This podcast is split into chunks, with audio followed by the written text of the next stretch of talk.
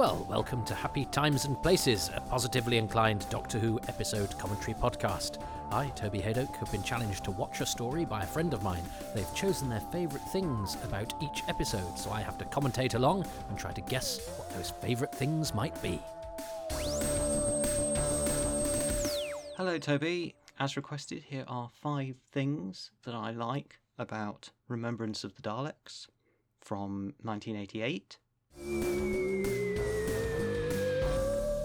Hello there, everybody. It's time for the final episode of Remembrance of the Daleks for Happy Times and Places.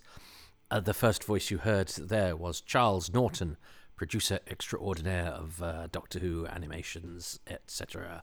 Uh, and uh, in fact, I was talking to Charles the day that I recorded this, just by coincidence, I always know when he calls me because my phone doesn't recognize his number. I think I mentioned that. Um, so yeah, it's either him or somebody trying to sell me timeshares or whatever.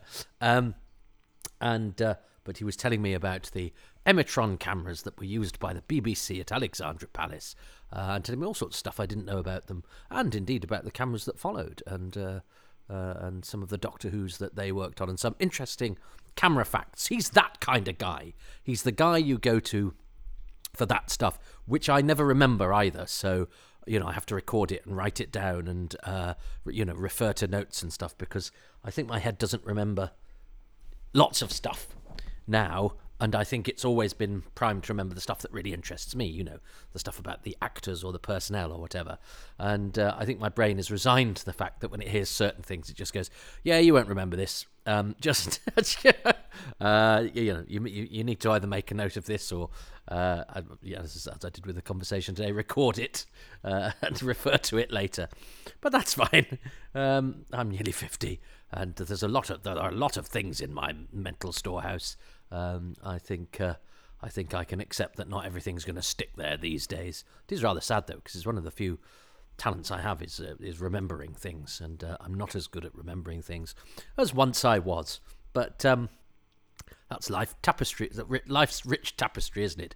What happens is it it eventually frays and all the threads fall out, and you're just left with a Ho- holy gauze. Anyway, let's let's not uh, continue with metaphors for my mental disintegration. Let us get to the last episode of this, which I have thoroughly enjoyed so far. I hope you have. It's a bit of a cliche that Remembrance of the Daleks is uh, is an enjoyable story, but for me, it's been a journey because I used to be very very cross with it. Partially because I was sort of cross with this era because it was it coincided with the age when I was a cross person, you know, a cross young thing who you know, wanted everything to be like it was in the days. To, to, to coin a phrase, uh, I never got to see the old days, but I know it's not as good now as it used to be. Um, but also the fact that this was obviously the most popular of the season, and I was a great fan and still am of Greatest Show in the Galaxy. So I, so almost this was the you know, this was the one risk to Greatest Show because nobody really liked Happiness Patrol, the Silver Nemesis, anyway.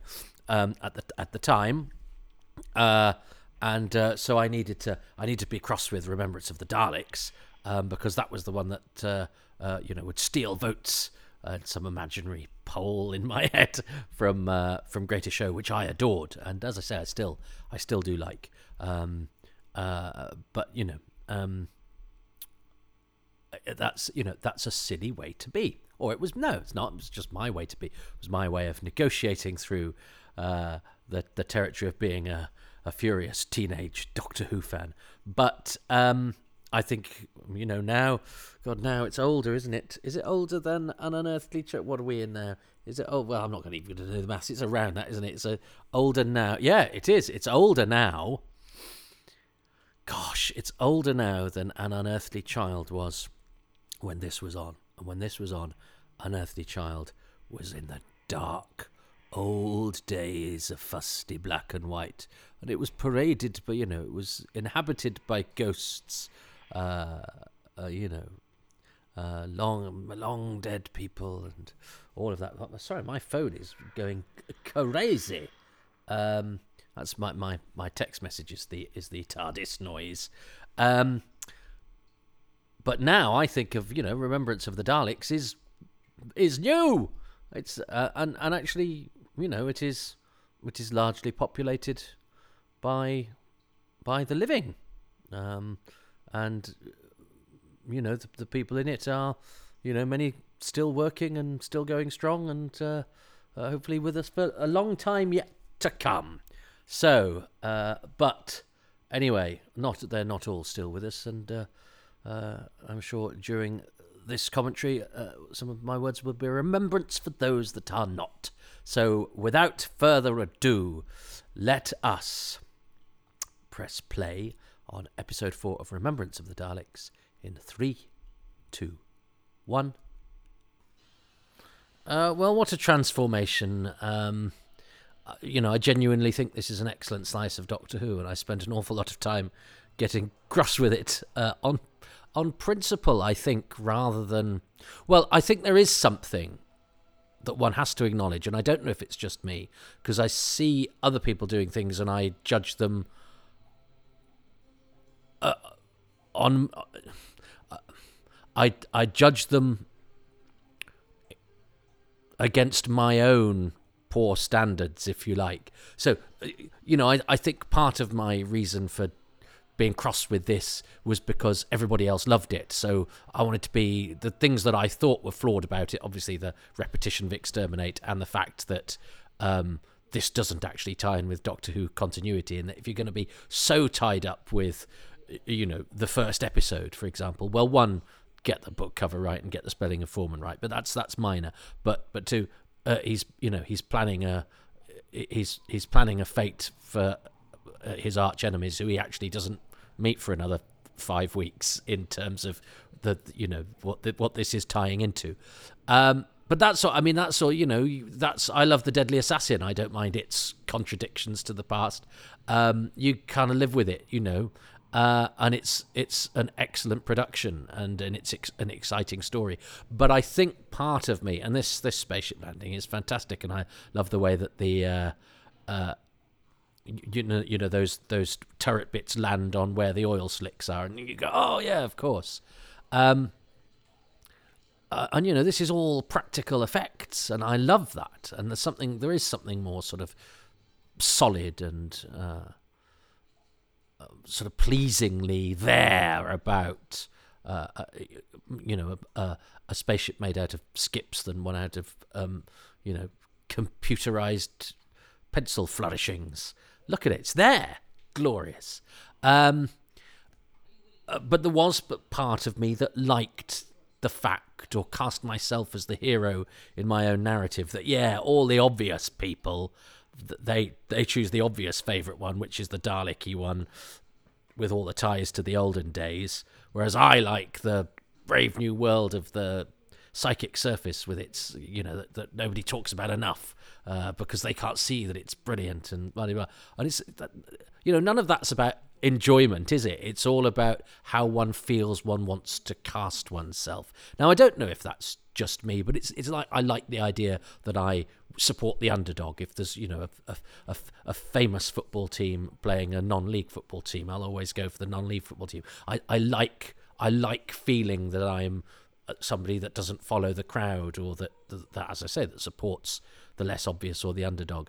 Uh, but that that can become quite self-satisfied if you're not careful. Um, that's tip tipping there, helping to arrest Mike Smith. We'll talk about him later. Um, I like that scene between him and Ace, by the way, and Sophie Aldred does it very well. I love this. Uh, there's an explosion here, isn't there, where the Dalek gets sort of hit. Um, and seeing as we're quite used to Daleks shooting at each other and missing, but that's a nice little hit on the walls there. And you can't see they're not. It's not like they're bang next to each other like they are in Revelation of the Daleks. But that's fantastic. I love. I love all of these explosions. I'm sometimes I'm yeah that bit where it sort of hits him and, and the other two retreat, and then the the gunfire into the camera. This is all excellent Dalek direction. I have to say for all the you know the the subtext about the evils of racism and uh, all the lovely links to the past. There's something about blowing loads of Daleks to bits that is extraordinarily satisfying, and the action sequences for, for Doctor Who are very very well done here. But but back to that. Um, um, oh, special weapons Dalek. Now there'd been talk of this and I love the fact that it has oil dripping from it. I that you you kind of feel that Daleks maybe need a bit more of, of, of that of the the kind of mechanics Um, I'm sure when I interviewed Stephen Mansfield and Sue Moore, they were a bit disparaging of the special weapons Dalek uh, for Who's Round. Um, and uh, and I think it's and I love the fact that it just sort of it, it trundles out and just goes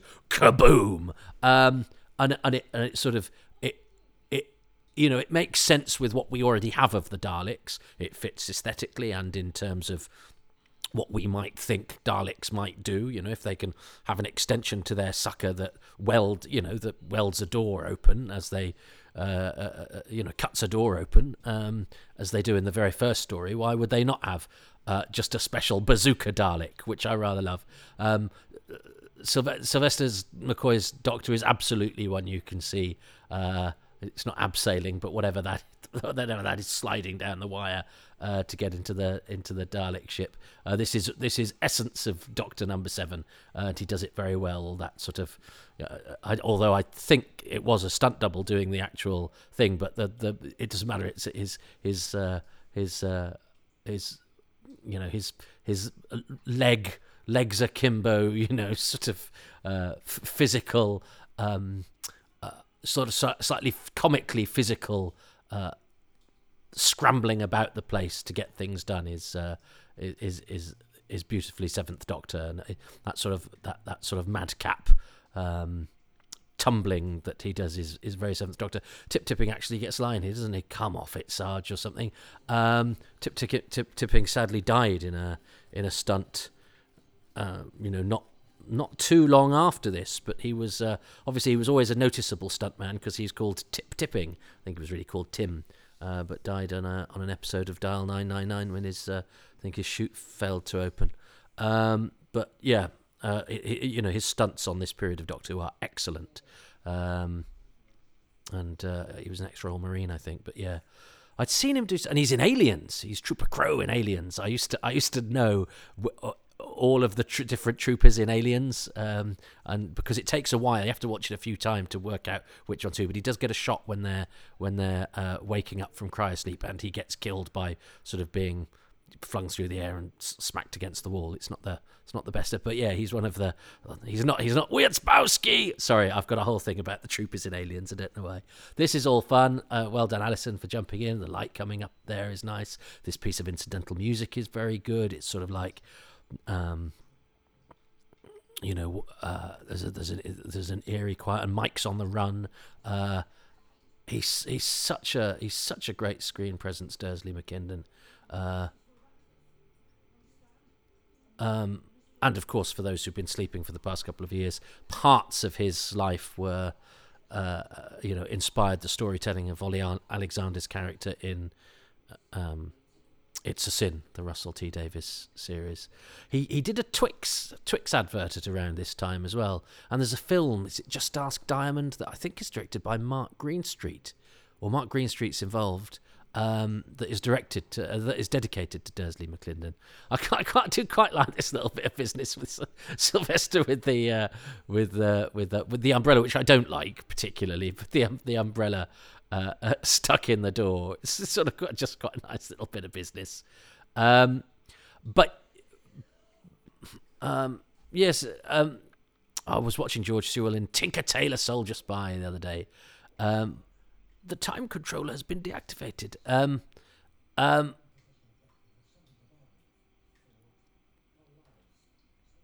I'm sure. I'm sure somebody I was watching this didn't like the lines. Nothing so mundane either. Anyway, listen that she's got a great waspish look about her. Um, uh, oh, he gets another line here, Sergeant Smith. Um, uh, but um, and yeah, that's the, Sylvester looking behind his ear and going, "Yeah, I can diagnose by doing that. I'm Doctor Who. Why not?" Um, um, so listen, listen.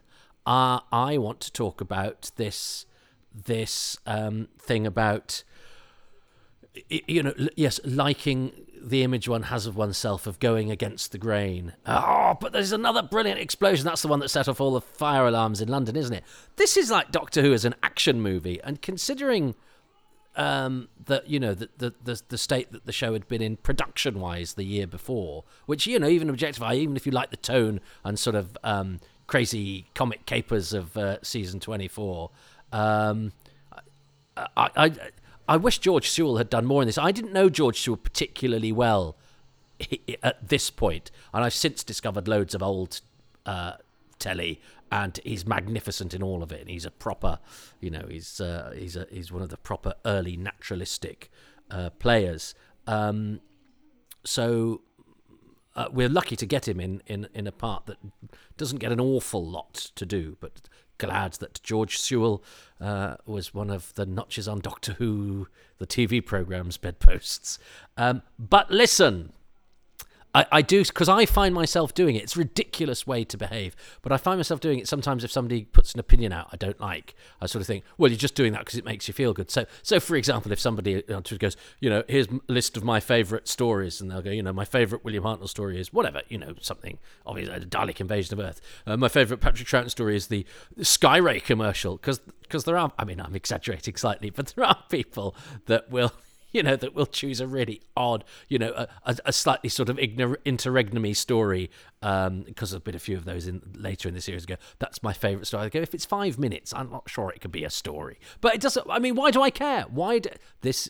And I, but I do sort of go, I think you're just trying to get some attention there. What somebody on the World Wide Web or, or on a forum, uh, you know, on, on, on, Twitter, where it's all about getting attention for your own opinions. Somebody's trying to get attention, Toby. Yes, of course they are. And actually, what they're doing is they're using a method that you used internally back in the day in order to make yourself feel good. So, um, physician, heal thyself. So there we go. But I, you know, as I say, I was cross with this story, but it was partially because oh, there's no that's interesting. There's no shadow there, whereas they did take the trouble to put shadow on it elsewhere.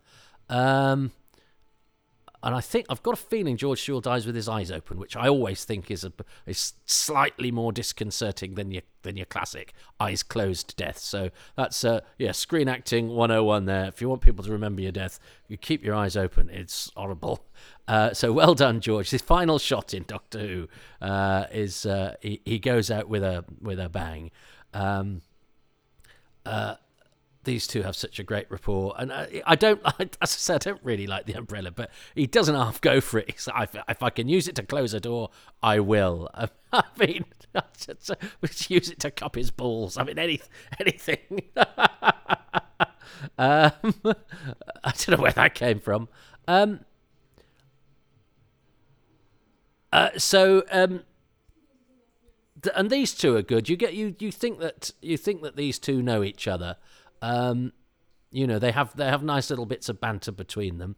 Um, seeing as they don't get an awful lot to do, I think Pamela Salem is utter class. She's a she's class in a cashmere, class in cashmere, class in a cardigan.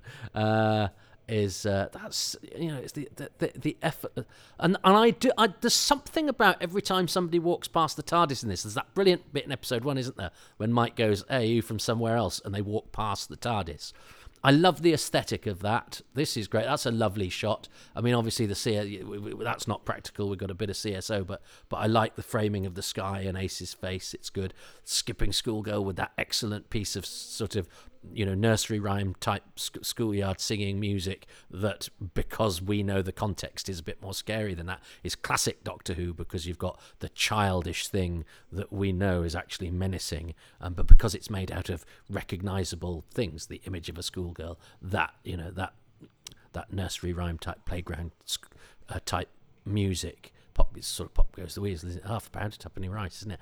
Um, that's a great shot as well of the ship going into the uh, in, into the not the airlock, but into the into the the opening of the spaceship. Um, Andrew Morgan, take a bow because this is a really this is a really superior production at a time when Doctor Who had a reputation for being sort of tatty and embarrassing.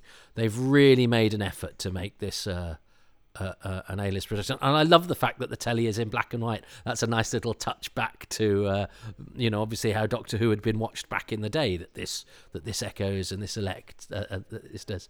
Uh, oh, um, I'm I'm not I'm not some I'm not wild about Sylvester McCoy's sort of over enunciation of some of that stuff. I, I know what he's aiming for when he does it, but it, do- it doesn't quite uh, do it for me. But I think that's that's just a matter of taste um, because he's not he's not like Tom Baker um, or Patrick Troughton. You know, he's not a he's he's not a I mean, he has done Shakespeare, but largely, you know, Shakespeare clowns. But he's not a sort of sonorous classical actor um, who, whose whose um, enunciation is perhaps his strongest point. You don't come to him for uh, sort of resonant line readings. In fact, you know, you know, I, I I think he's one of those actors from my limited experience, but for my observation, who probably gives you a different line reading pretty much on every take because he hasn't necessarily he's not he's not as technical vocally in that sense. But what instead you get is you get a surprising reading or a, a, a, a, feeling of slightly more sort of spontaneity, which has its own advantages and charms. It's it's less to my taste than somebody sounding sonorous and soulful and uh, and uh, classical and. Uh, um, uh, and, and and and perhaps you know pin sharp comic timing. Sylvester McCoy's comic timing is slightly different. Again, it's a bit more chaotic and spontaneous, and I think sometimes it hits and sometimes it it slightly misses. But that's that's not to criticise that. It's a it's a different. He's he's obviously a very gifted clown, uh, but. Um, yeah, it's it's a different it's different styles of performing, isn't it? Uh, Terry Molloy as Davros, uh, looking great. I love the uh, I love the misdirect of the Emperor Dalek. I mean, there was there was a I think there was a feeling at the time. Could we have a Dalek story without Davros? Uh, because because Davros coming back in Genesis had been uh, in in Destiny had been oh my god that's so amazing because Davros at that point had only been in one Doctor Who story he'd been in he'd been in Genesis, and that was set in the past, and he dies. So, you know, his his role in that story was to you know to explain the creation of the Daleks and then sort of vanish. But he's such a fantastic character, unlimited rice pudding, great, great, lovely line, uh, and and Terry Molloy actually sets up with his sort of ranting. He gives something to for Sylvester McCoy to purchase on to then do his mockery of that, uh, and, and, it's and it's great. Um, it's a it's a great confrontation between you know what Davros does and what he is and the Doctor, uh, and and what's lovely again is that is that the Doctor is fighting fire with fire. He's ranting back at Davros, but actually, as he covers the mic and whispers to the other guys, he's he's getting a rise out of uh, Davros. Uh, so he's he's actually using Davros's weaponry against himself, and it's lovely. It's a lovely contrast, and it's a lovely uh, illustration of, of of you know the Doctor using guile, where Davros uses uh, you know his his uh, his his, insane single-minded zealousness, zealotry. Um, uh, and Terry Molloy's excellent, and I love those black lips uh, that that are sort of that are glistening with viscous uh, moisture. Um, I mean, look, he's he's gonna get he's gonna get so angry in a minute. He might open his eyes. Oh no, because he hasn't got any. Anyway, uh, don't don't get me started on that. Um, uh, uh, now this was this is big news. He's just vaporized Skaro. So I mean, I think that's quite a big deal. Um, I mean, it's it's destroying a planet. I think has consequences, whether the Thals are there or not. And, and I, I'm sure the the subtext of this is that the Thals aren't there because the Doctor wouldn't destroy a planet that uh, had you know intelligent inhabitants on it but it's bad news for the magnedons isn't it it's bad news for those lovely little flowers like what susan had um, uh, sylvester mccoy does that very very well i think um, uh, I, I, I love the sort of um, sort of no nonsense way that Davros just f's off. um, but that's yeah, we don't really talk about the destruction of uh, much, but it feels like the series going right. Let's do something to to shake this up a bit. Um, when you know returns to Skaro had become, I mean, it only happened twice, but they'd certainly become the norm. Um, Davros coming into the show had become the norm, so actually they reserve him to episode four. It, it's a show. I like the way Sylvester McCoy puts his hat on as well. Um, it, it it it feels like the show, you know, at this at this stage, you know, towards the end of its life, is conscious of where it might just risk getting into a rut, and it tries to shake itself up a bit. Um, uh, and I think that's to the credit of everyone involved, even though the destruction of Skaro does seem a bit extreme, a bit extreme to me.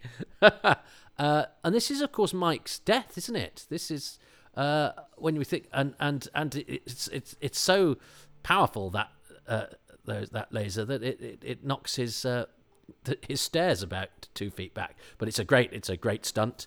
Uh, uh, you know, a very a very elegant uh, an effective way of you know showing the power of what's been done to him. But I think you're still quite surprised that he's he's dead, but he is dead because I think I'm watching this, we're going, well, has, has she killed him? And you think, well, that's that killed Ratcliffe. So, but you can't quite believe it because it's he doesn't get to redeem himself. He doesn't sacrifice himself. He's you know he's still doing his his baddie business. And I think that's quite brave because I think the whole Mike storyline is excellent because, and the casting is excellent because Dursley McLinden is very good. He looks like a hero. He's absolutely beautiful. Um, he's rugged. He carries himself like a hero. He's he, he speaks and conducts himself like a matinee idol. And he's a fascist. He's a dreary little racist. Um, and for whatever you know he says all that, uh, you know, quite reasonably tries to. Uh, justify his prejudice. And the mirror breaking, lovely little touches like that. I love her scowling little look that she gives. I think she's brilliant. Um, and I think this is brave as well. We've kind of had the big explosion earlier in the episode. We've just had the spaceship blow up. You go, well, what can we get? Get another bazooka? And I think that was originally the intention, wasn't it? That the Doctor was going to get a, a, a bazooka.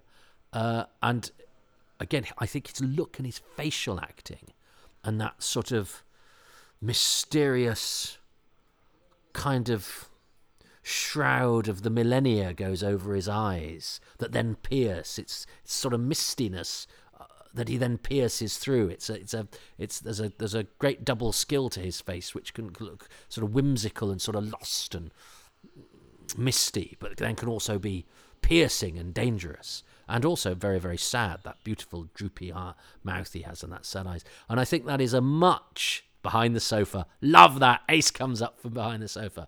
I think I, I, I think Sylvester McCoy's facial um, performance and just the, the the, the wonderful physiognomy that he has is really effective there. And I think that's a really great, brave way to to end it. To go, let's not have a big explosion. Let's have the Doctor, you know, use and, and not and not cruelly. I mean, he he has to be sort of quite cruel to force it to do what he does, and he's he's actually quite no, he is quite sort of. You know, he's as he's sort of as mean as Tom Baker would be there, but there's there is a there is a sadness to him as well, um, just inherent in that face.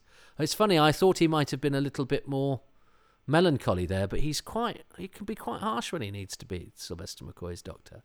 Um, this was quite hard because obviously I'd buried my granddad the week before. So, and I think I was quite upset after this episode, and I hadn't realised why. And then a friend said, "Was it because of that?" And I went, "Oh God, yeah, of course." Um, I've got a feeling one of the extras in this is Colin Thomas, who plays Leela's dad in Face of Evil. One of those rare instances of an actor with a credited part uh, who then becomes an uncredited actor later on. Um, and I'm not talking about people like Pat Gorman who go back and forth. Anyway, it doesn't matter. I, nobody cares. Uh, we did good. In, oh, bless her. Um, time will tell. Always does. I, I, I love. Yeah, he has that that wonderful sort of mysterious melancholy. It's a beautiful ending that, and the Mike. Yeah, I think the Mike Smith story is is is very brave and it's good stuff for a children's tea time television show, and I think is is wholly successful.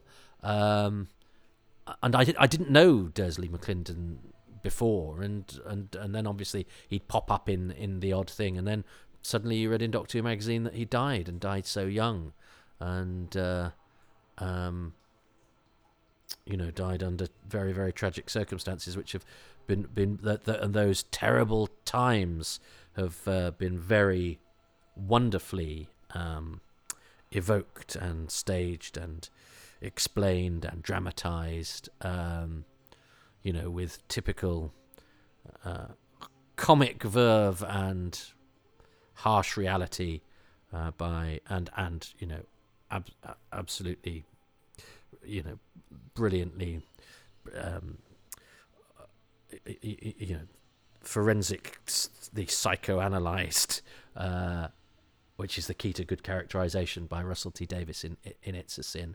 So that gives this story another kind of uh, aspect all of its own that uh, that that that it will now forever be linked with that Russell T Davies drama that came later. But I, you know, I know it without that, and I know Dursley McLinden uh, without that, and I and I think sometimes we don't we don't want to lose him because oh he's the guy that established that story. I think in that in, in you know that that series because he wasn't the Ollie Alexander character. You know, I'm sure they they picked picked and chose bits that they wanted to tell that story, and it's lovely that that you know he's he's he's he's inspired such a, a, a, thoughtful and, and human piece that has made us examine those times which definitely you know those attitudes we have to be uh, just just so aware of how terrible some of the attitudes around that condition and, and, and around that time of very recent and uh, you know lived history uh, were lest we pat ourselves on the back that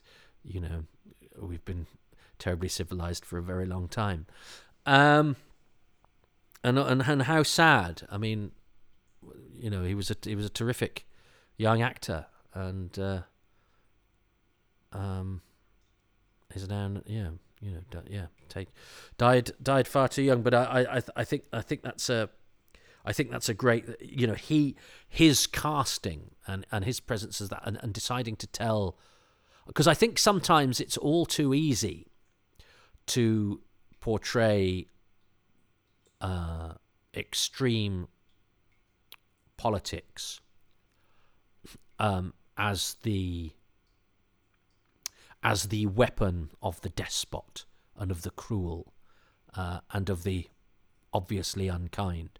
But unfortunately, the problem with all extreme politics is that very nice, decent people believe it or are persuaded by it.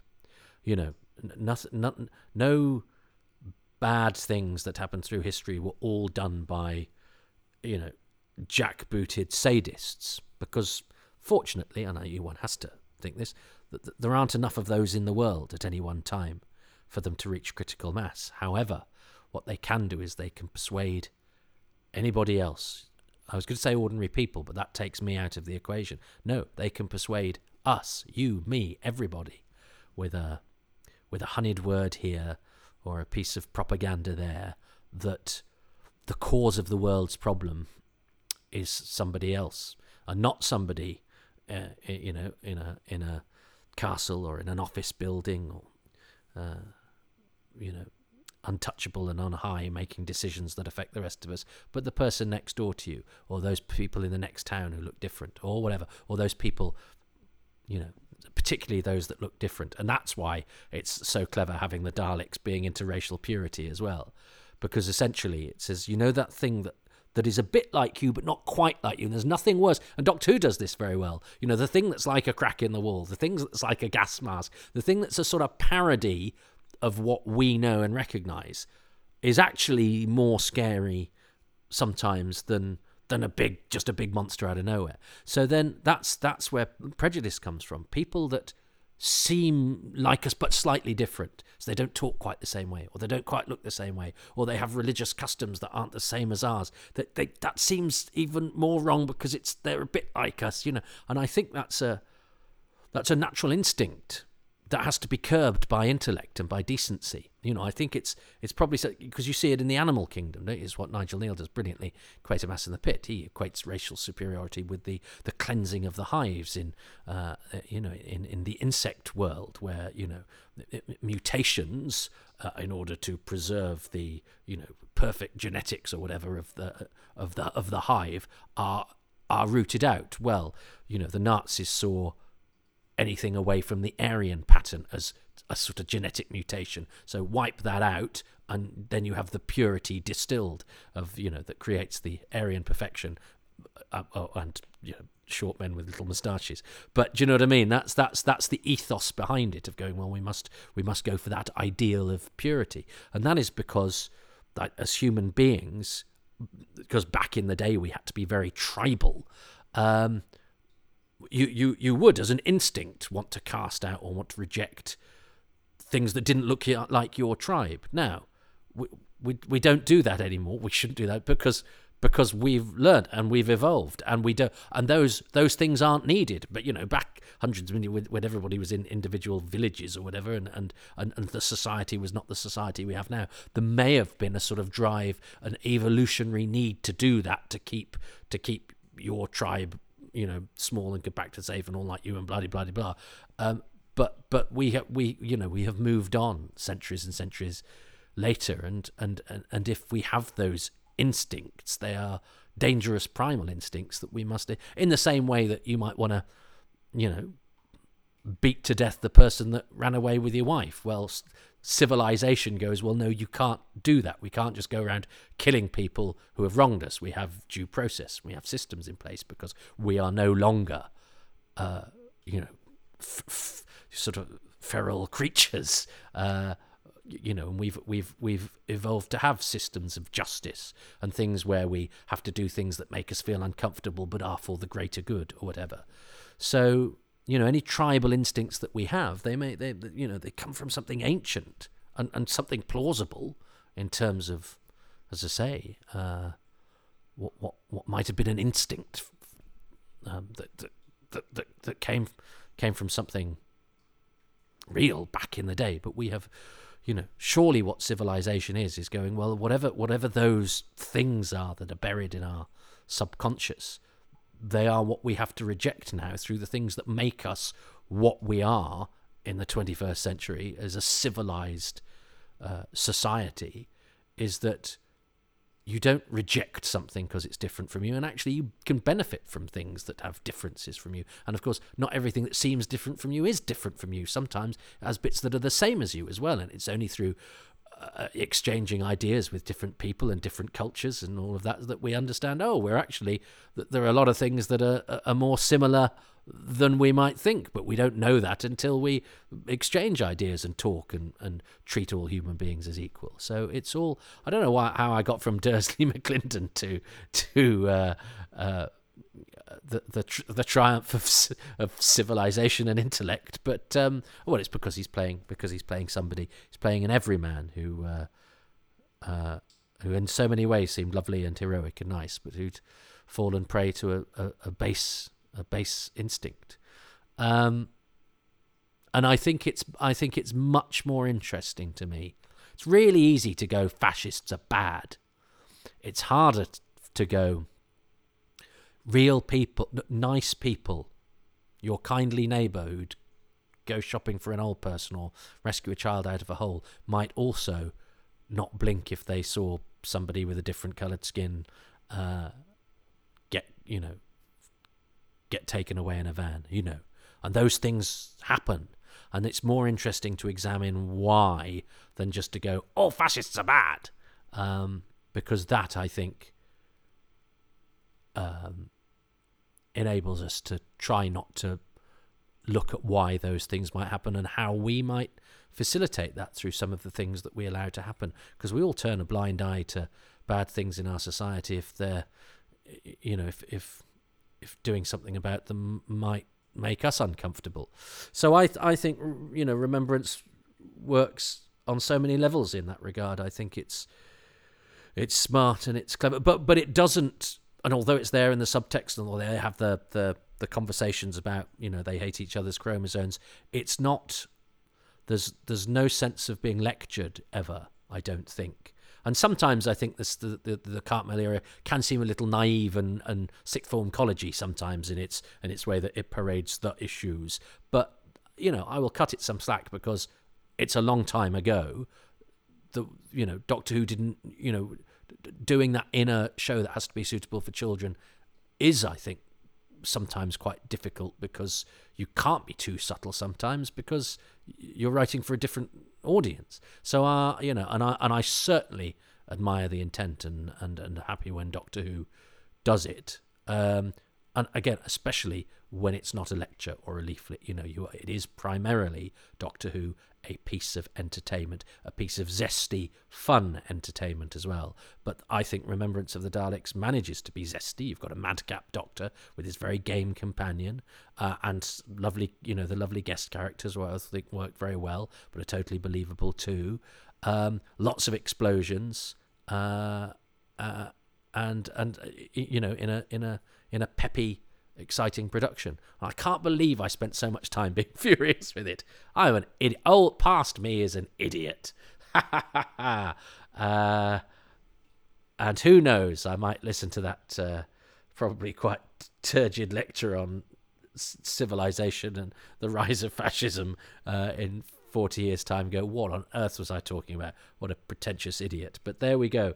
Um, my heart is pure and even if sometimes the words that come out of my mouth are um, are uh, tainted with garbage. So anyway, listen. What is my favourite thing about episode four? And what is my favourite thing overall? Um, bearing in mind we're at two all, and uh, Charles in episode one, didn't he? Had the 60s setting, whereas I had the the Dalek extermination effect. Uh, episode two, we had the kind of racism thing, didn't we? Uh, and and that lovely cafe scene. Episode three, we had the the sort of solidity of the production, didn't we? And he he specified particularly the the landing of the of the Dalek spaceship. Um, I I actually, this is terrible. I actually might go for all the explosions. Because I have to say, Doctor Who does talk very well. It does philosophical ideas very well. It does character very well. Uh, it does humour very well. But what brought me to Doctor Who as a kid was it was scary and exciting. Uh, and it couldn't always do action as well. Now I know there was action by Havoc in the seventies. That that sort of predates me, and a lot of the action for me was people sort of lumbering slowly down corridors with the odd very exciting laser beam painted on afterwards. So to have sort of street battles with explosions, and I love the way that Andrew Cartmel sort of cuts so that an explosion just happens as he changes camera angle and the Dalek bats backwards. It's a great use of Dalek props because it makes you think, I saw that one moving a, a, literally a second ago. So it's like things are being sort of smashed as they're retreating. I love that shot of, of when they're retreating and that one gets sort of hit. And it's obviously it's a it's a dummy one, but it wasn't a dummy in the previous shot because it was the front Dalek that was mobile. And, and I think all of that stuff is really, really clever. That blowing up of the gates and that's given us the lovely story of them setting off the alarms.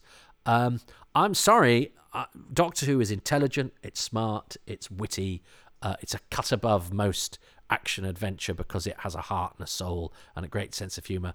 But but very very rarely does it have loads of really brilliant exploding bits in. And Remembrance of Daleks has a lot of really good, brilliant exploding bits in. So, so I think for me, uh, I'm going to go for uh, all the explosions as my favourite bit of episode four.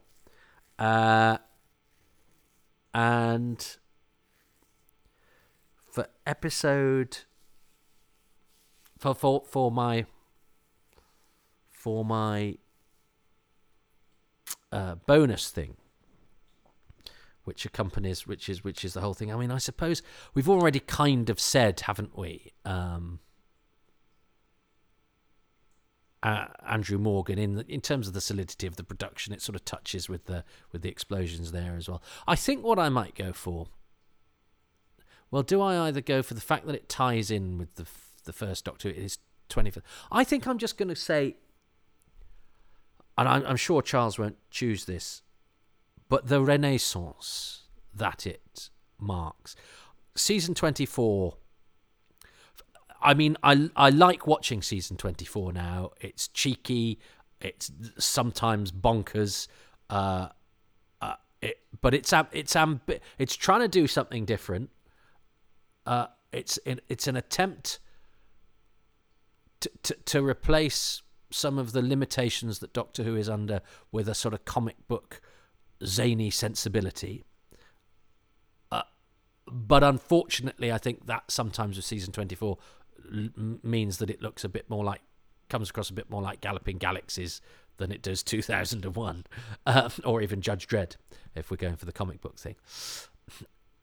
And, and it was tough being a Doctor Who fan off the back of seasons 23 and 24, which, which were really hard as, as a Doctor Who fan to hold your head up high as you went into school. Now, I still had problems with Doctor Who in the later two seasons, but a lot of those were problems of my own manufacturing and my own determination to find life difficult and to and to make the things I love cause me distress. I hope, but now that I'm 49, I've got over that a little bit, and I do and I do see. I no, I, I sometimes find myself doing it, but I, I do see it in other people, and it's it's it's instructive. Um, but nonetheless, watching that first episode, and there's a, there's a lovely trailer uh, that I still have on a VHS somewhere for that for that first episode when he's going, "It's me, the Doctor," um, and all of that, and it and it did feel like the show had really suddenly come together and got better. And I think what is it NME or something? The, the, the discontinuity guide quotes is it NME saying it was one of the reasons to be alive that year. Um, it did feel like even if it was only certain corners of the media, Doctor Who's always had scorn poured on it, and that's always been a, a cause of great fury and embarrassment for me. But certain little corners of pop culture were suddenly going, again, actually, Doctor Who's all right. Um, and I certainly felt I could go, you know, I, I talked about last week about, you know, having a relative who, you know, even in a really brilliant episode finds a line about putting your backs into it, or and you, there there are always people who are going to just sit and look and go, well, there's a reason that that's crap. Uh, and I think what I've ultimately learned over the years is to go, well, they're going to do that anyway, so there's no point getting annoyed with them. That's their loss. They're not winning. I wouldn't want to be that cynical or that dismissive when when actually I can see the so many positives in in the hard work and endeavor and creativity and artistry that goes into these things. And I don't want to be that person, and I'm fine with that. And that's fine if they want to be like that's fine. That's how they get through th- through their life, and that's fine. It doesn't ultimately do any harm, and and and it doesn't matter. Don't don't don't sweat it. You you know you got to you got to engage in the world in the way that you want to, and I want to engage in the world where I I can mine creative endeavor and uh, artistic expression and uh, storytelling on, on the terms of the people telling the story and trying to em, trying to embrace that. And sometimes I think you know people people are expressing ideas badly or wrongly or have read the world wrong and uh, uh, and and and if they and if if they do it ham-fistedly, I'll sort of go, oh well, I'm not, I'm not going with that. I see where you're going for. I'm not going with that. But uh, you know, the, the the the the purpose of Remembrance of the Daleks is to put on a, a on a really enjoyable, peppy action adventure that's got a subtext if you want it to be there, that's intelligently wrought, uh, and also crucially for for that time, the production is is so far ahead of of you know, if you think about Dragonfire and Paradise Towers and, and Time and the Rani uh, and, and, Delta, I mean, t- you know, Time and the Rani has my all-time favourite naff bit of Doctor Who, which is that, uh, you know, in the quarry, that, that concrete piping that they've turned into space piping by sticking a bit of tinsel around it. Um, whereas I think even I think even today the production of Remembrance of the Daleks is superb just the way the colours of it, the way that it looks, but the design, Martin Collins' design. You know, Andrew Morgan, who directed Time and the Rani. And it, actually, a lot of his camera work and stuff is, is, is very good. But, you know, it has, you know, a naff shambling monster and, uh, you know, it, it can't escape a lot of its inherent problems. And some of the staging, actually, some of the studio work isn't great. Um, but it's a different, you know, Remembrance of the Daleks comes in and it's bold and it's confident and it's got and it celebrates the past. It's got nods to the past, which are rather lovely, even if you get over if you have to get over the fact that the book cover's wrong and the spelling of Foreman is wrong. Uh, you know, n- none of that actually gets in the way of the story. The story doesn't it doesn't eat itself up in its own self satisfaction or continuity. The continuity is there and it's enjoyable but it doesn't get in the way of the story. I love the and and now it's time for the new program dot you know, because you could do that whatever you want. It's it's fun and it, and it's there and it's gone. Beautiful. Uh, don't tie yourself up in knots about it. Just enjoy it. It's a nice little bit of texture that says this is a show that's 25 years old this year, and it comes from somewhere.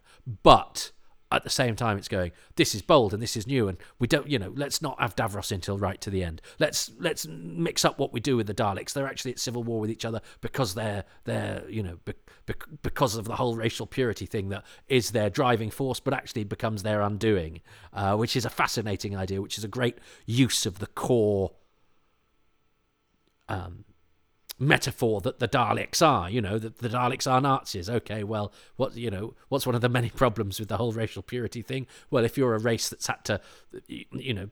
Pick from elsewhere in order to survive. That's going to scupper your own ideology, uh, and and and you know, pop will eat itself, kind of thing. You know, um, fascism will exterminate itself, um, and that was always Davros's problem. You know, he created a thing that wanted, you know, that, that survival of its own kind in its own image was absolutely of paramount importance, which pushes him out of the picture, which is brilliant. Uh, you know, you've you've you've you've you've created a monster not quite in your own image, and so will therefore be destroyed by it, uh, which is all very very clever stuff. I love all of that, um, but.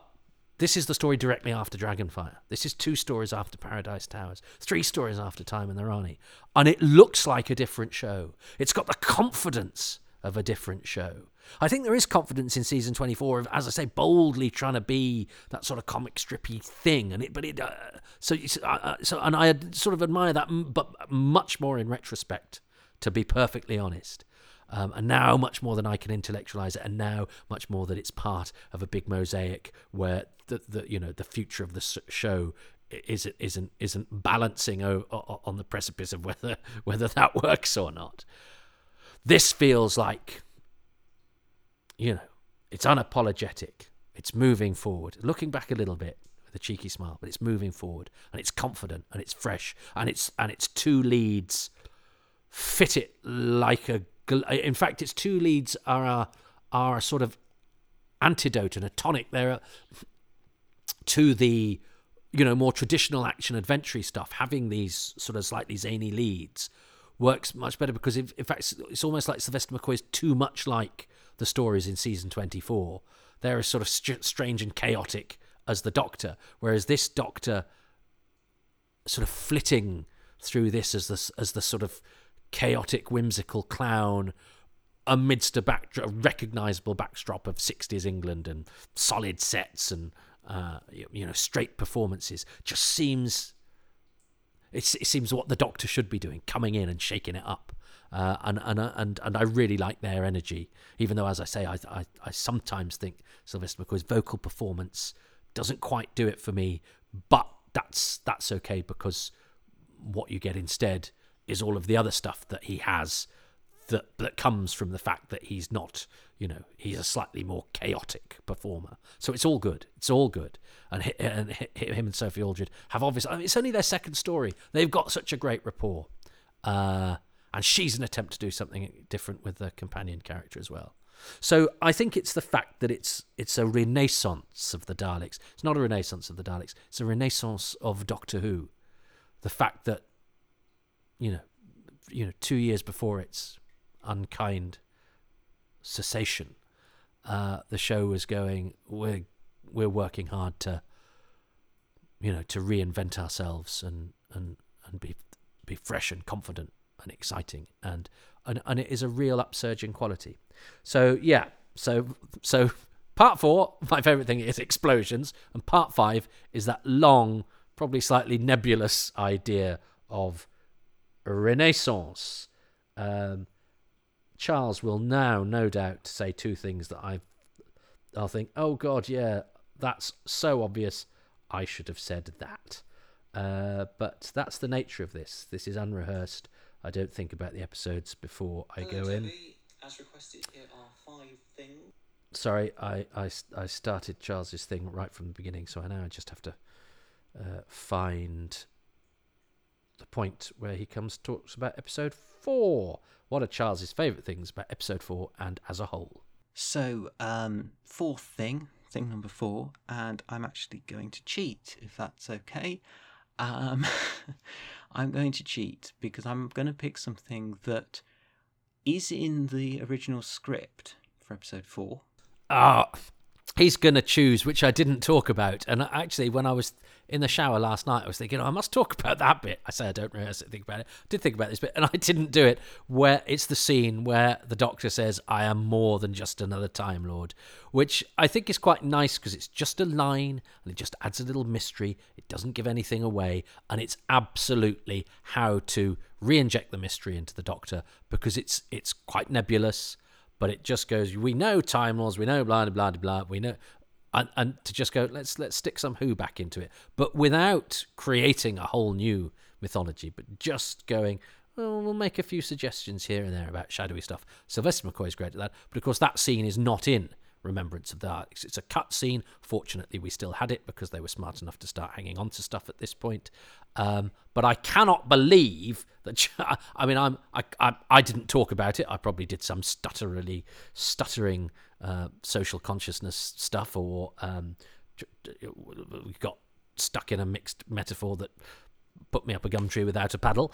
Um, uh, but nonetheless, I'm I'm me not mentioning that lovely cutscene that the thing to say about it is it's nicely done and it's a nice way of you know trying to re-inject the mystery into doctor who and it's quite fun and isn't it nice that we still have it is one thing but to choose it as my favorite thing of the episode that would be malfeasance uh, in happy times and places uh, law and uh, and charles seems to me to have well yeah you heard him. Let's let's hear him compound his felony was shot as part of episode 4 and was, I think, in the original edit of episode 4, but isn't actually in the episode as broadcast because it ended up on the cutting room floor.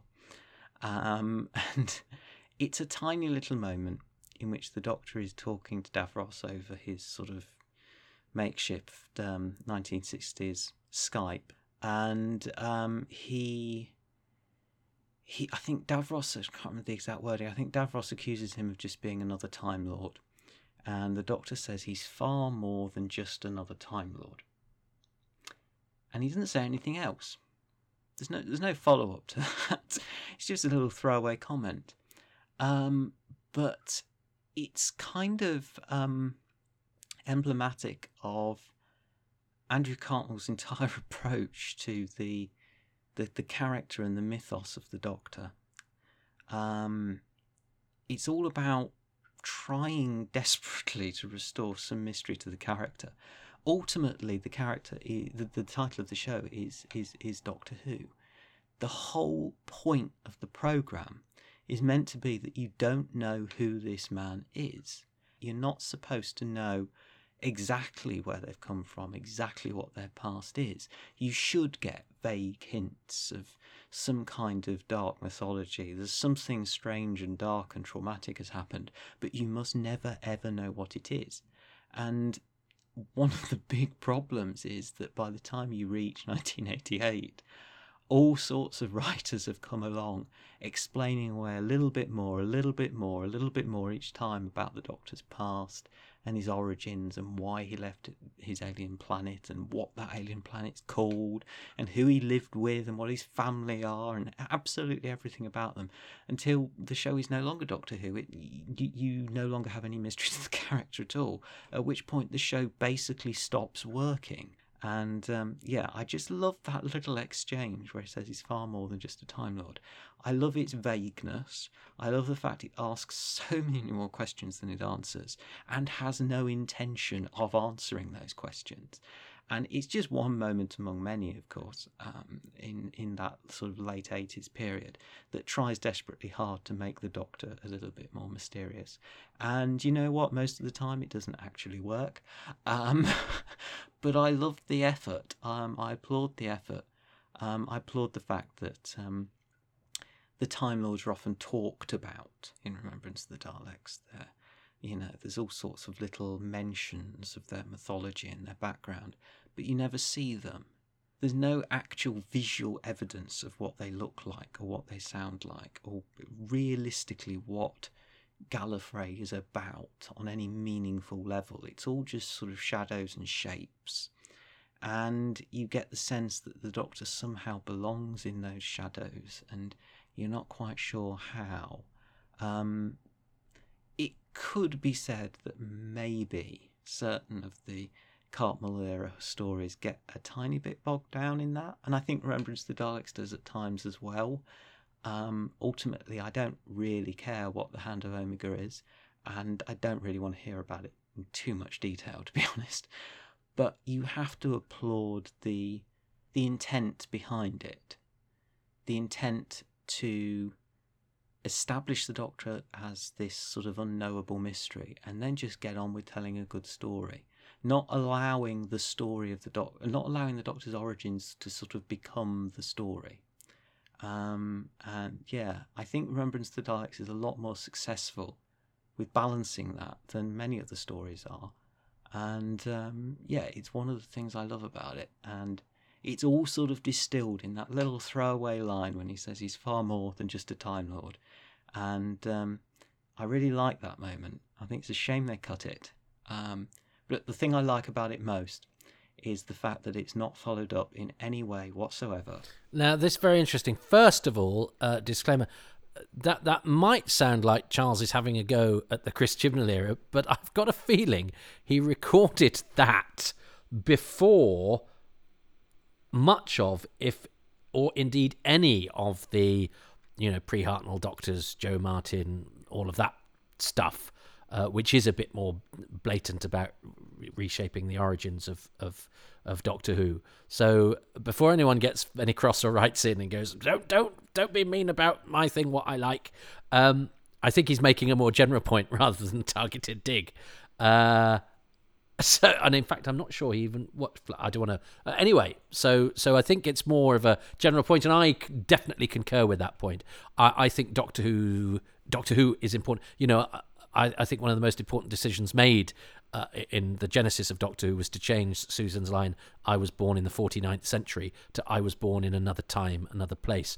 Both do the same job. The one that they went with makes it more mysterious uh, and unknowable and and and but also something that you kind of know isn't really important to find out because once you find it out where do you go once you find out there now the time lords were added to add a bit of you know mythology to the show and of course they have the advantage for me is that it happened before I was born, so it was already part of the show's makeup, so it wasn't spoiling anything. You know, it, it wasn't ruining the magic of Doctor Who. But I, but with within that, um, and you could say that that you know that destroyed that uh, a lot of that mystery of the of the Doctor Who. But I think I think you don't I don't want to know too much about the Doctor's childhood. Um, one, because I'm not that interested in kids in drama. Do you know what I mean? I because certainly not in Doctor Who. Because I was a kid, I didn't want kids. I didn't want to know about kids. I wanted to know about what it was like when you grew up and things happened and you went and did exciting things and you were allowed to because you were a grown up and you were independent. Um, I, think the more, the less you know about the Doctor, the more that each individual child, a Doctor is so important for children, can map themselves on to the character of the Doctor. Um, and, and frankly, that can happen whatever gender, color, whatever. It's it's not really about that, is it? It's about an, a hero with whom you identify because they have the characteristics of being a bit of a loner, not quite fitting in, um, you know, flawed, not not all the traditional things that a lot of other television heroes are in terms of you know physicality and being popular and fitting in and all of those sorts of things. But again, this may be me mapping myself onto Doctor but that but the more vague the origins and who the Doctor is is the the more multi-interpretational that character is, which means that the character will appeal to more children, but probably largely children I think, who maybe are a little bit lost or in need of a, a less traditional sort of hero. And I think that is vital to the show. So I think anything that, you know, re-injects a bit of mystery into the origin of the because once you've explained who the doctor is it's it's only going to be but you know once you say the force is midichlorians you've you've destroyed the sort of magic now i don't like magic in my science fiction i prefer a, a tachyon to a invocation of anubis because i i can latch onto science i can't even if it's nonsense science, even if it's Bidmead science or whatever. in a way that I can't latch onto a spell. In the same way, uh, the the magic of the character is that it's it's not been broken down like science into its base constituents. There is an air of something that you can't quite explain or you can't quite get into. And then in in your, in seeking to explain it, you know, you go, well, I just I just feel comforted by that presence, that character. I like the humor. I like the braveness. It, it's a character that I would feel that I would want to be under those circumstances. Funny in the face of danger, not scared, or if I'm scared, brave anyway. Um, you can aspire to be Doctor Who, but only if you know there's enough vague about the character that you can map your DNA onto that character. So I absolutely applaud um, any any attempt to add more mystery to the character, and and certainly that that scene. But I didn't choose it as my thing for episode four because it's not in episode four, and and the sheer nerve of the man who chose to cut the uh, rough and tumble machine scene out of the Macra taking an actual broadcast scene out of Doctor Who for the animation, then voting for a scene that was never in Doctor Who in the first place means that Charles Norton has just been struck off my Christmas card list. He hasn't really, he's lovely. But um, what a nerve. Uh, um, so, anyway, um, let's see. Now, uh, now we're equal, even though he's cheated. Um, but let's see if uh, I could still win. I could be more than just another podcast host. I could be a victorious one. It would be the second time in the series history if this happens. Uh, if I, if I, if if he chooses one of the things that I have already chosen, uh, or the same thing that I chose for the bonus thing, so it's possible, but it won't. He'll probably choose something a font or something. Let's see. Okay, so final thing, thing number five, and again I'm going to cheat because it doesn't actually actively relate to any one particular episode as such. It's kind of the thing that happens before the story starts, and that's the pre-title sequence. Um, the pre-title sequence to episode one. Um, Doctor Who didn't really do pre-title sequences very much in the 1980s. Um, there was one before this, um, right at the start of the decade. Castrovalva had a pre-title sequence, and Remembrance of the Daleks has one in 1988. I think that is basically it. I don't think there are any others. Um, but they're always so effective. It's such a wonderful way of opening the story. The Americans call them the cold open, don't they? Um, it's just a really effective way of starting a story. It gives you the opportunity to set the scene and use it as a hook to, to sort of pull people in. And I can think of few Doctor Who stories in general that do it as well as Remembrance of the Daleks. It, the pre-title sequence is just a single shot. And all which basically happens is the camera pulls back and then the episode starts. You start on this shot of the planet Earth the camera pulls back to this spaceship, and then the titles start, and that's all. Visually, that's all that really happens. Um, but it's also all that needs to happen, and the amount of information that they actually get in to that little camera move is is really very skillful. It tells you, due to the the radio messages you can hear, it tells you that this story is going to be set in the early 60s. It tells you it's set in a world that's somewhat in flux. Uh, it brings with it all sorts of sense of sort of foreboding and dread. And then you see this spaceship, and you know that this this little planet in the year 1963 is in danger from this great big spaceship that's going to come and do something horrible. And um, it establishes all of that in just a few seconds, and it does it really, really well. And um, yeah, it's a really effective and well thought out um, pre-title sequence. Not over busy, but just sort of does what it needs to do. And I wish they'd done more of them. I wish there were more more pre-title sequences in, in, in Doctor Who. I wish they were like um, uh, shows like the uh, the Professionals and the New Avengers that sort of capitalised on the pre-title sequences in the late seventies. I can I can see so many stories that would have been immeasurably improved from having a having a cold open. Um, but yeah, we don't see it often in the show's original run, but we see it with Remembrance of the Daleks, and it it's just a fantastic sort of uh, uh, scene setter for the for the rest of the story. So there you go, five things, five things about Remembrance of the Daleks that I that I like, five five moments um, that I think are really effective and make it, I think, one of the strongest stories of the 1980s, and um, certainly I would I'd argue the strongest story of Sylvester McCoy's time. Well, thank you, Charles. I mean, no, that's a perfectly legitimate choice. It's uh, it's cheating. It's not. It's a bonus thing. It can be en- the rule about the bonus thing. It can be anything. Um, I mean, so long as it's in the show, which um, which which you hadn't managed with your previous choice. Uh, and you said it didn't pertain to any particular episode. It does. It's it pertains to episode one. It's part of episode one. Just happens before the credits. But yes, I mean, uh, it is brilliant. I, I, mean, the only the only thing apart from the Castrovalva one that I says remotely similar and gives me a, a, a, an equal frisson is I love the bit because we know that Ambassadors of Death.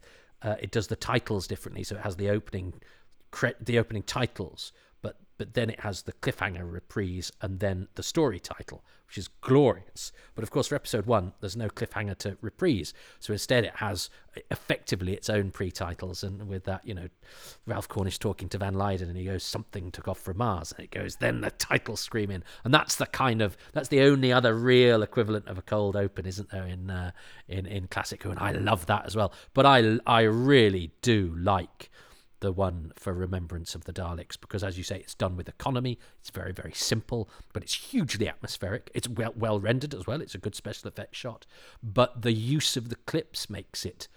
Uh, it, it gives it a sense of occasion. It's quite atmospheric. There's something about hearing archive clips, but it's also slightly educational as well. And I always think of the way that JFK says the air instead of air. We all breathe the same air.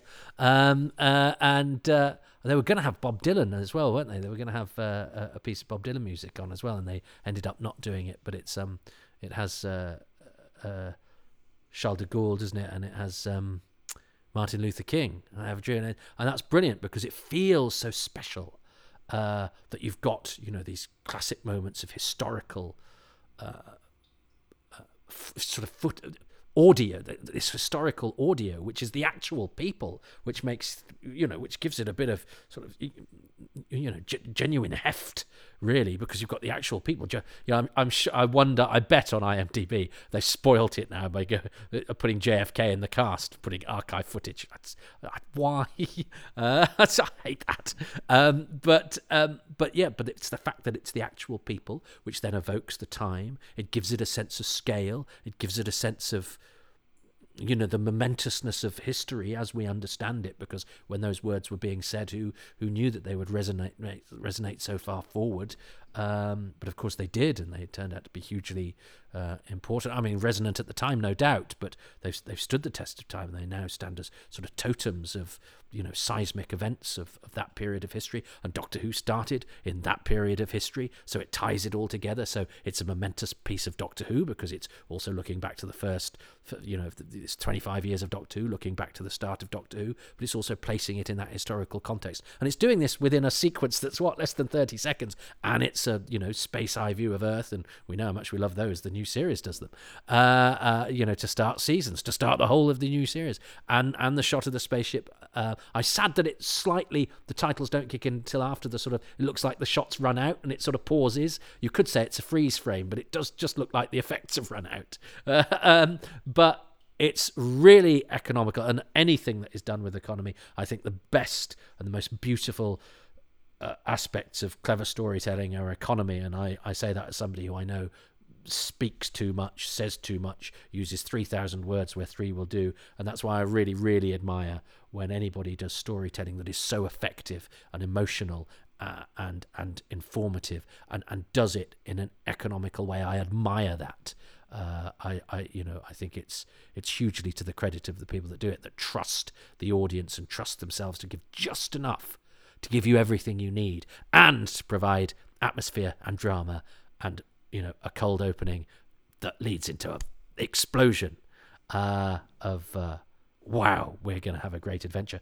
And the adventure lives up to the promise. But it's a great opening. It's a great, great moment. And of course, now the cold opening, the pre-titles, is part of what Doctor Who, you know, it's it's part of what Doctor Who does so well. It's we've sort of exchanged the cliffhangers really of the multi-part adventures for the pre-titles, and and and having thought that the cliffhangers, you know, which are so important, such an important part of Doctor Who, would be a great loss to it, actually have metamorphosed into something different, and and there are any number of cold openings, which from scratch create anticipation and edge of the seat and oh my god uh, moments um, before the adventurers even began, and you know they t- they take their lead from. Uh, in, in Doctor Who terms, from from from that one, in I'm not saying they're directly inspired. Russell T Davies doesn't need to be inspired by a, a moment from a, a, 1988 Doctor Who story, but but in terms of you know ch- chain of events uh, and and and patterns, whether they exist or, or not. Uh, you know the, the, the pre-titles in, in, in modern Doctor Who are, are doing the same job that that one does in uh, in Remembrance of the Daleks, and it all adds to the great number of things that makes it an excellent story. I'm so glad I learned to stop worrying and uh, love the Hand of Omega. um, I've really enjoyed that. Uh, and I'm so used to being much more excited about stuff that happened before I was born, just for various reasons that I've I've probably gone into many times. Um, that this this process where I'm getting to look at the stuff that was that was new to me and and uh, you know worrisome to me because I I lived with the fear of Doctor Who being cancelled, where I can now just enjoy it for what it is uh, for not what it threatened to be, or for what it might not be, or for what other people might think it was, and to look at it as a piece of history itself. Now, further away now than an unearthly child was when I was watching this when it went out. Uh, I'm so I, I sometimes think, oh, I'm so lucky to have seen that stuff go out first time. I'm actually lucky to have the chance to revisit it with um, the the thoughtful intelligent stimulation of, of friends who can uh, you know throw in context and observations that make me think and reassess and reframe but also to share it with you listeners who without whom this would just be a you know I'd just be throwing stones at the moon. Uh, it's nice to feel that are people out there listening to this and hopefully enjoying it and that maybe what I say might make you look at the story again in a different way or reframe it or just enjoy the, the, the communal experience of you know watching a show and knowing that there's somebody else that shares your thoughts or has different thoughts to you but uh, you know that you can either agree with or disagree with. But it makes it it makes it all part of a great a great big tapestry. Uh, and uh, uh, yeah I'm I'm I'm actually feel lucky that I'm able to look back on this stuff from the safety of as I record this Doctor Who being you know still present it looks like it's got a very exciting future. It's it's fondly regarded. People are excited by it. I'm excited by what's to come, but I'm also thrilled to revisit what has gone. So yeah, there's a lesson there. It, yeah, it's worth sometimes checking in with your past, just in case you've you've left a planet destroying device in a coffin and you kind of need to attend to it. Uh, so um, yeah, I'm just going to nip down to the local undertakers to see if I've um, see if I've uh, left any genocide machines kicking about. I think you'll find. I think you'll find. I think you'll find. I think you'll find. Okay, we haven't had one of these for a while, and it's not for me. Uh, it's just been pointed out to me that Charles suggests that there's uh, no pre-credit sequence other than Castrovalva and of course there is one in Time and the Rani, the uh, the pre-credit sequence that leads to the Doctor's regeneration uh, in Time and the Rani. And uh, I don't think I corrected Charles, so somebody I'm sure out there wants to write in and correct him or me for not correcting him. And indeed, one of my lovely patrons has gone uh, that, and I went, "Did I say? Did I say that there wasn't another one?" I said, "No, no, you, it's not that you didn't say uh, that uh, there was, but Charles did." So anyway, whoever you decide to blame, we are aware at Happy Times and Places that there is a pre-credits sequence at the beginning of Time and the Rani. But I, I thought I'd use this opportunity to also say, I, on reflection, I've been thinking about this because it's been a very long and rambly, but very enjoyably celebratory look back at Remembrance of the Daleks, where I also, uh, it's been pointed out on Patronville, which interests me that it, it never occurred to me that the Doctor's doings with the Hand of Omega, um, he, you know, the programming that he does, he does when he comes back. It wasn't that it was programmed before Hartnell left. McCoy's come back and programmed it, and then it does the stuff to the Daleks. So he didn't need to know about the Daleks being around for it to do what he asked it to do. That had never occurred to me, and it seemed, and a few people have pointed it out to me and gone, "Why are you worried about that?" It it, it was just a powerful device that Hartnell had left behind, and then McCoy's come back, and the Daleks are around, and he's programmed it to blow up the Daleks and Skaro. And, and for some reason, I got it in my head that no, Hartnell had left it programmed to destroy the Daleks and Skaro, which of course he couldn't have done in the continuity of the show because he hasn't in, encountered the Daleks yet. But that's what that's what the story wants us to think. And I I'd never done what seems to me now a fairly I'm doubting myself even now though I'm going but I'm sure in the story anyway uh, I it's funny how you can get an idea fixed in your head and it only takes somebody else and I've seen Remembrance of the Daleks loads of times uh, somebody else to go um yeah but it, it could be that and you go oh yeah why didn't I think of that? So just goes to show how being single-minded about something either positively or negatively uh, you know you if, if you're accepting of of just a nudge in a different direction, you can you can find all sorts of other possibilities open themselves up. So um, uh, so yes, so I, I accept that I might be my my, my fury at uh, at the in, inherent contradiction within the storytelling of Remembrance of the Daleks might be entirely misplaced. The other thing I th- and I think what has been misplaced in this series of commentaries, and I don't know why, but I've just been reflecting on it. Uh, uh, is is enough mention of Ben Aaronovitch, who uh, writes four very clever scripts, and, uh, and you know the way that he he ties in Dalek lore with uh, what he wants to look at in terms of racism in human society, but also in 1960s Britain and all of that. Uh, but also, you know, the, and, and this was pointed out in the chat in my pa- in, in, on on my Patreon. Now that's not a plug for this. I'm just trying to acknowledge that that, that you know I, I, haven't necessarily come up with all of this, and that there's some interesting conversations that have been prompted by by outside forces that I'm you know I gleefully embrace, and I'm grateful to uh, you know the, the the stimulation they have provided. Um, but the way that he writes the the language, the rate the the way that he he writes the dialogue uh, of Doctor Who um, uh, he writes dialogue that's, that, that, that fits Doctor Who very well, and his storytelling is very suited to thrusting 80s Doctor Who into doing something slightly cooler and funkier and more intelligent.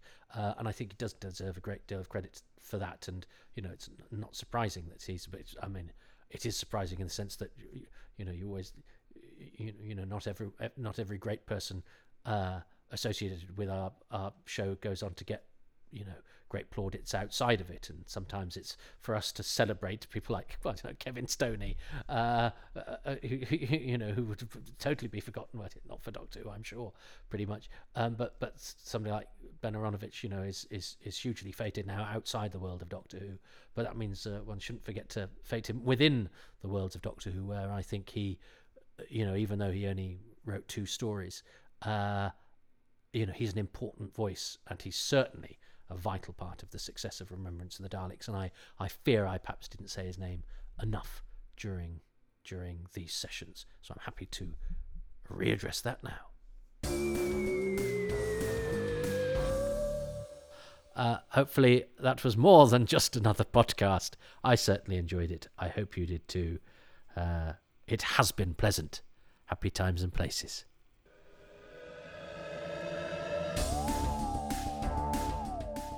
Well, thank you ever so much for listening to Happy Times and Places, which is presented by me, Toby Hadoke, and my special guest, Charles Norton, who isn't on social media anywhere. I'm grateful to him, though, and to the patrons who make this podcast possible, and they include Steve Manfred, Gavin McLean, Lisa and Andrew, James Lark, Guy Lambert, Clive Lewis, Ashley Knight, Andy Kitching, Jess Jerkovic, Christopher Joyce, Andrew Jordan, Robert Jewell, Richie Howarth, Dave Hoskin, Legion Henderson, Paul Gregory, Fraser Gregory, David Green, Lisa C. Greco, James Gould, Paul Goodridge, Gary Gillett, Joe Ford, Mark Findley Smith, John Elledge, Mark Dakin, John Curley, Andy Case, Paul Carrington, Paul Carnahan, Alex Kapashoglu, Robbie C., Robin Bland, Gary Byrne, Rick Byatt, Will Brooks, David Bickley, James Bell, Luke Atkins, Kevin Ashelford, John Arnold, Catherine Armitage, and Peter Adamson. The music is by Dave Gates, the artwork by Dylan Patterson. And if you too would like your name read out with increasing desperation, then that is one of the perks of becoming a patron at patreon.com forward slash Toby Hadoke, where for as little as £3 a month, you get your name read out. Uh, you get bonus releases, you get advance material, you get exclusives, uh, and everything is is much more ahead uh, than on iTunes and Spotify and all the other places out there and there's monthly AMAs and pictures of my dog. £3 a month is the lowest tier. You can get 10% off that, and indeed off any tier, if you sign up for a year in one go. And as you ascend the tiers, you do get a few extra little trinkets, but all of the content is available at the lowest tier. Pop over, it's quite nice over there, it's jolly. Um, if you can't or don't want to commit to a monthly thing, but you think I sound particularly needy, you can go to kofi.com forward slash Toby Hadoke if you've liked a particular podcast or if you're feeling particularly flush, uh, you know, as a, as a one off, and you can do a one off payment. You don't get any bonuses or anything. It's just a sign of your appreciation. It's like walking past me at the underground station and I'm playing a particularly good tune on my guitar and you've got a pocket full of change. Uh, uh, but you don't have to do either of those things. These are free at the point of contact. But if you would like to um, support them by, I think they say subscribe and like, subscribe and like, that helps more people know that these are out there and might make them avail themselves of these, which would be very nice uh, because um, it would sort of justify the fact that this is what I spend my time doing. And if you like them, maybe you know some other people who might like them. That costs you nothing, but five stars really helps on iTunes, Spotify, Podbean, and perhaps a couple of lines of review really help as well. And of course, anything on Twitter, Facebook, and other social medias is all good. But subscribe and like, tell people about these things, and uh, I'd love you forever, even even if we, we never meet. But the love is there in my heart. Talking of social media, go to at Hadoke Podcasts, H A D O K E, on Twitter. Follow there. That's uh, that's a, a feed just for news about these podcasts. I've got my own feed as well, at Toby Hadoke, which is about these podcasts and any other things I think of that are usually Doctor Who related, or plugging my comedy shows at XS Malarkey Comedy Club, which is in Manchester, and that's every Tuesday, and that can be followed at XS Malarkey, X S M A L A R K E Y, at XS Malarkey, which is a fine comedy establishment that I've been emceeing for the past 25 years. Come along, we've just moved venue and uh, it's it's beautiful. Things are going well, and we've got some fantastic comedians lined up every Tuesday at 8 pm.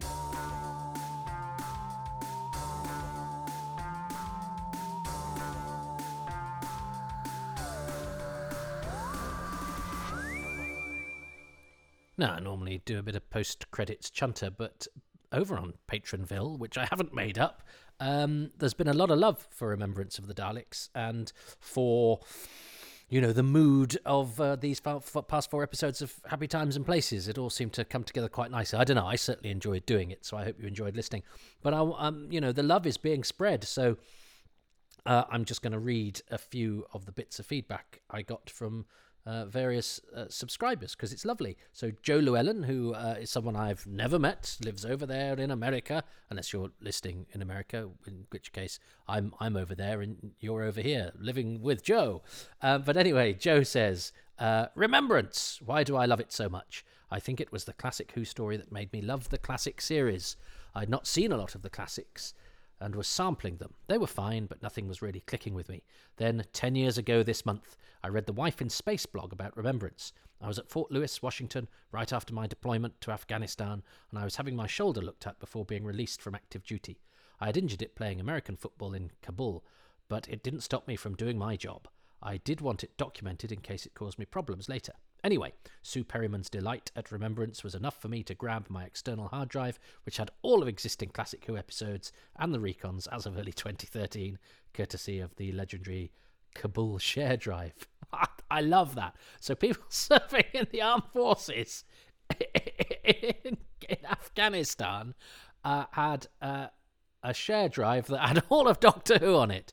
Extraordinary. And this is what I love about this. Joe and I have completely different lives um, completely different uh, stimuli, outlooks, all sorts of things. And I have lots of lovely chats uh, with with Joe uh, online as a result of um, him becoming a patron. And I think you know. Uh, you, you, learn from other people and people from different backgrounds and perspectives and points of view and all sorts of things, and uh, all united by this love of Doctor Who. So it's great to hear from from Joe. Anyway, I've interrupted Joe. I've since purchased, says Joe, every classic story properly, some more than once. Ah, so that's that's just to underline that the uh, Kabul share drive did not con- did not deny royalties to any Doctor Who performers. Um, uh, wow, the pacing, the cast, the action, and the quiet moments, the dialogue, and unlike Mrs. Perryman, I kind of like the music.